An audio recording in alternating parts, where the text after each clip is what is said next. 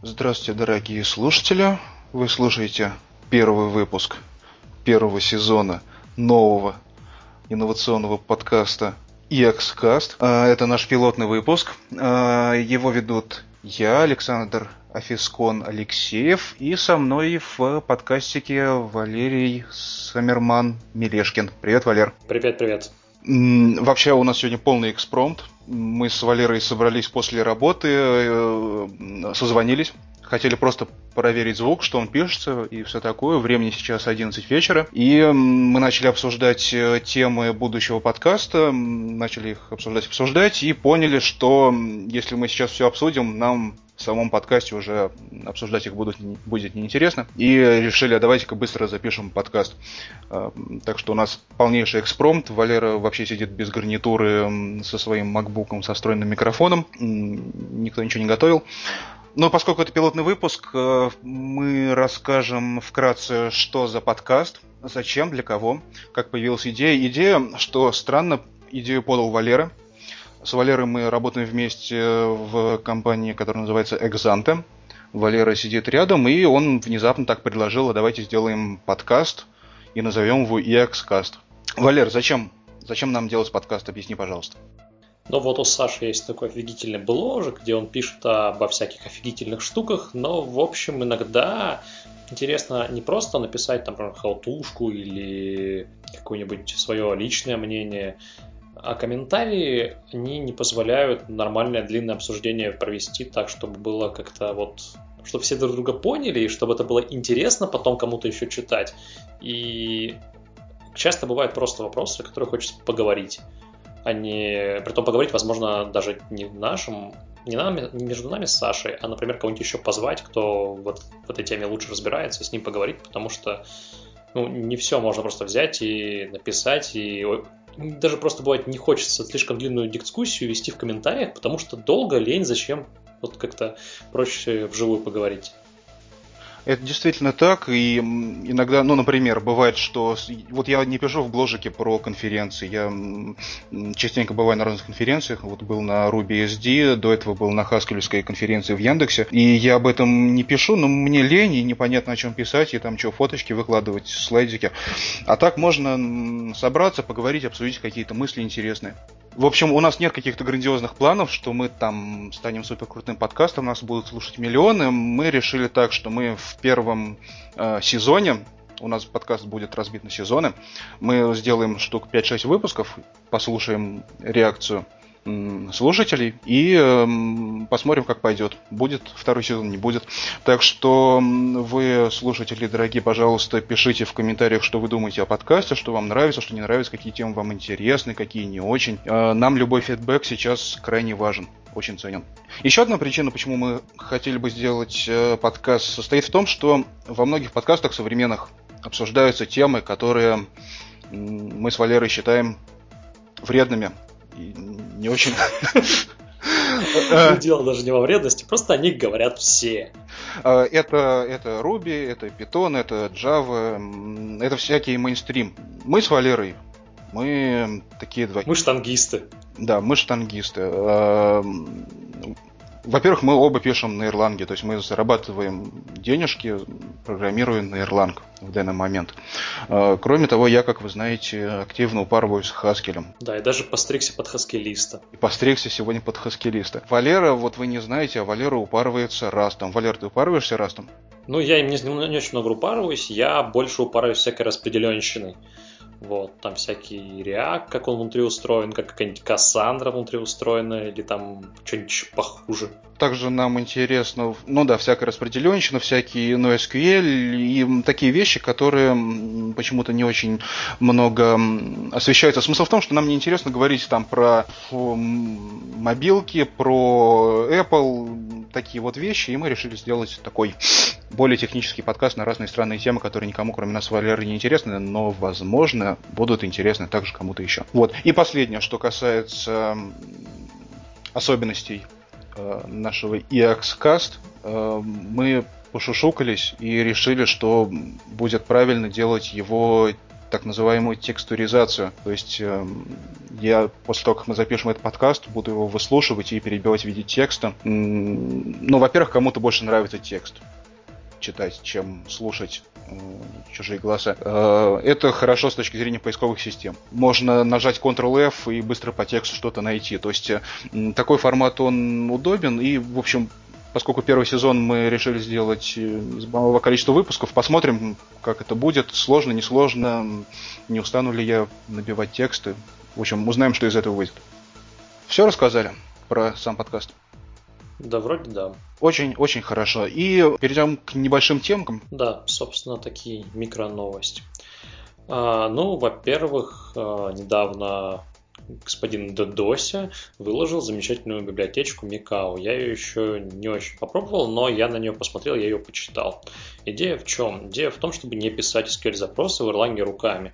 Ну, то есть э, идея ORM для Erlang – это вещь вообще довольно спорная с моей, по мере, точки зрения, и я знаю точно людей, которые ее разделяют, потому что у нас есть язык, в котором операции с множествами, то есть list comprehensions – это вещь первоклассная, кортеж – это вещь первоклассная, а реляционная алгебра – это операции с множествами и кортежами. Поэтому тащить какой-то ORM в язык, где реляционная алгебра может быть выражена естественным образом, странно. Поэтому хочется чего-то более легковесного, но в то же время, чтобы оставалась валидация, чтобы э, имена полей как-то мапились в рекорд или что-нибудь такое. В общем, э, тот набор вещей, который руками делать не хочется. И, в общем, здесь, конечно, к сожалению, нет э, реляционной алгебры на List Comprehension, нету трансляции какого-нибудь QLC в SQL выражения, но хотя бы можно на простеньком таком подязычке писать, э, точнее, писать в виде нескольких пар рекордов содержимое базы данных и потом э, делать запросы, довольно базовые только пока поддерживаются, но вроде как можно дополнить. Делать запросы просто конструируя их встроенного языка. Это довольно удобно, и это позволяет написать в виде binary запросы. Там, если у тебя десяток однообразных запросов, потом однозначно появляются куча небольших функций, там, запросить это, запросить то, в которых эти селекты написаны в виде binary или там AI-листов, где потом еще нужно вставить переменные, которые э, в запросе потом фиксируются отдельно.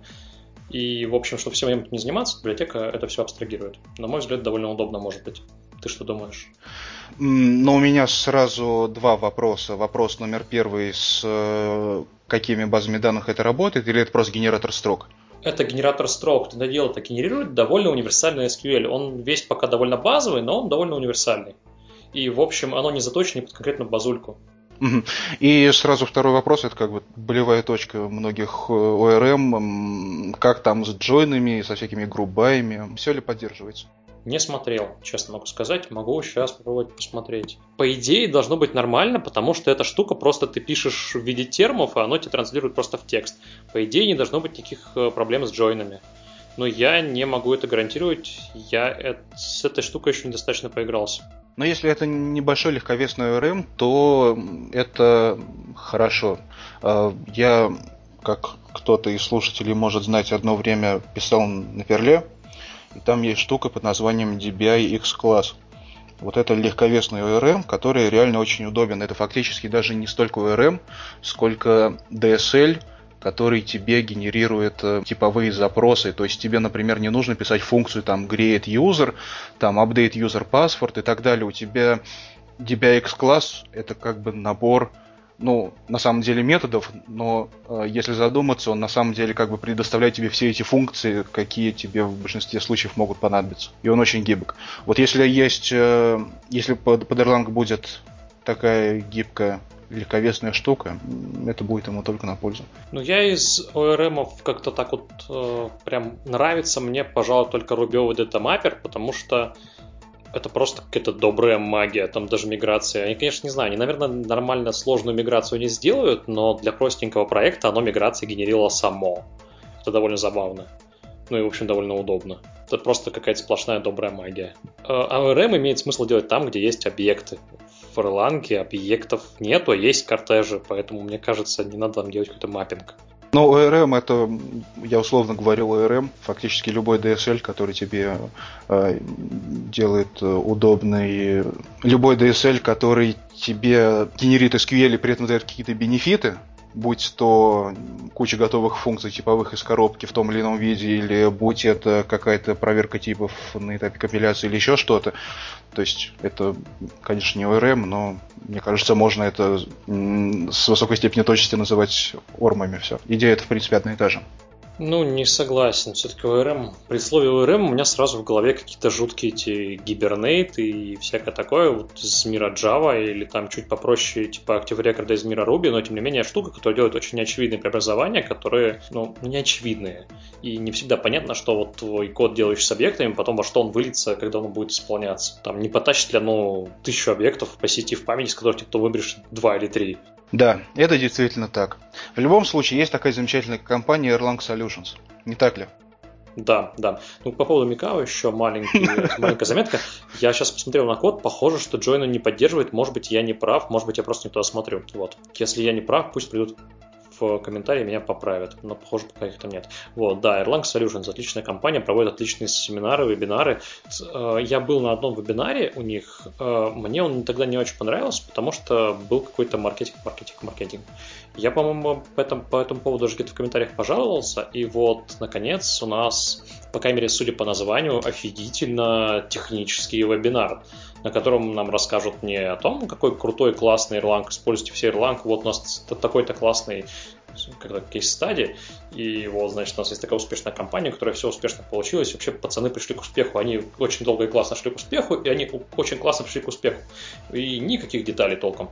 А вот, а здесь, наконец, вроде бы как э, поговорят о каких-то внутренностях Erlang виртуальной машины, то есть о BIM, о том, как устроено в нем планирование, о том, какая разница между процессами, портами, таймерами, как это все внутри устроено. Вот мне, например, очень интересно по таймеру, про таймеры послушать, потому что недавно буквально задавались на работе вопросом, а насколько дорого вообще таймеров много сделать. А также поговорят про то, каким правилам работают очереди на выполнение у каждого из планировщиков. А, видимо, о типах планировщиков поговорят, и э, о том, как там устроен load balancing между этими планировщиками, о том, как э, узнать или примерно понять, что дальше будет выполнено из кучи процессов, которые должны быть выполнены. И говорить будет Люкас Ларсон, это чувак, который делает, э, в общем-то, один из коммитеров э, самого Эрисона в кишки Erlang Runtime System. Поэтому я думаю, что это довольно интересно будет послушать. Да, все это безобразие будет происходить 6 февраля. По-моему, это в 20 или 21 по Москве. Сейчас точно скажу. И я вам рекомендую, если вам это интересно действительно послушать или посмотреть, я вам рекомендую реком...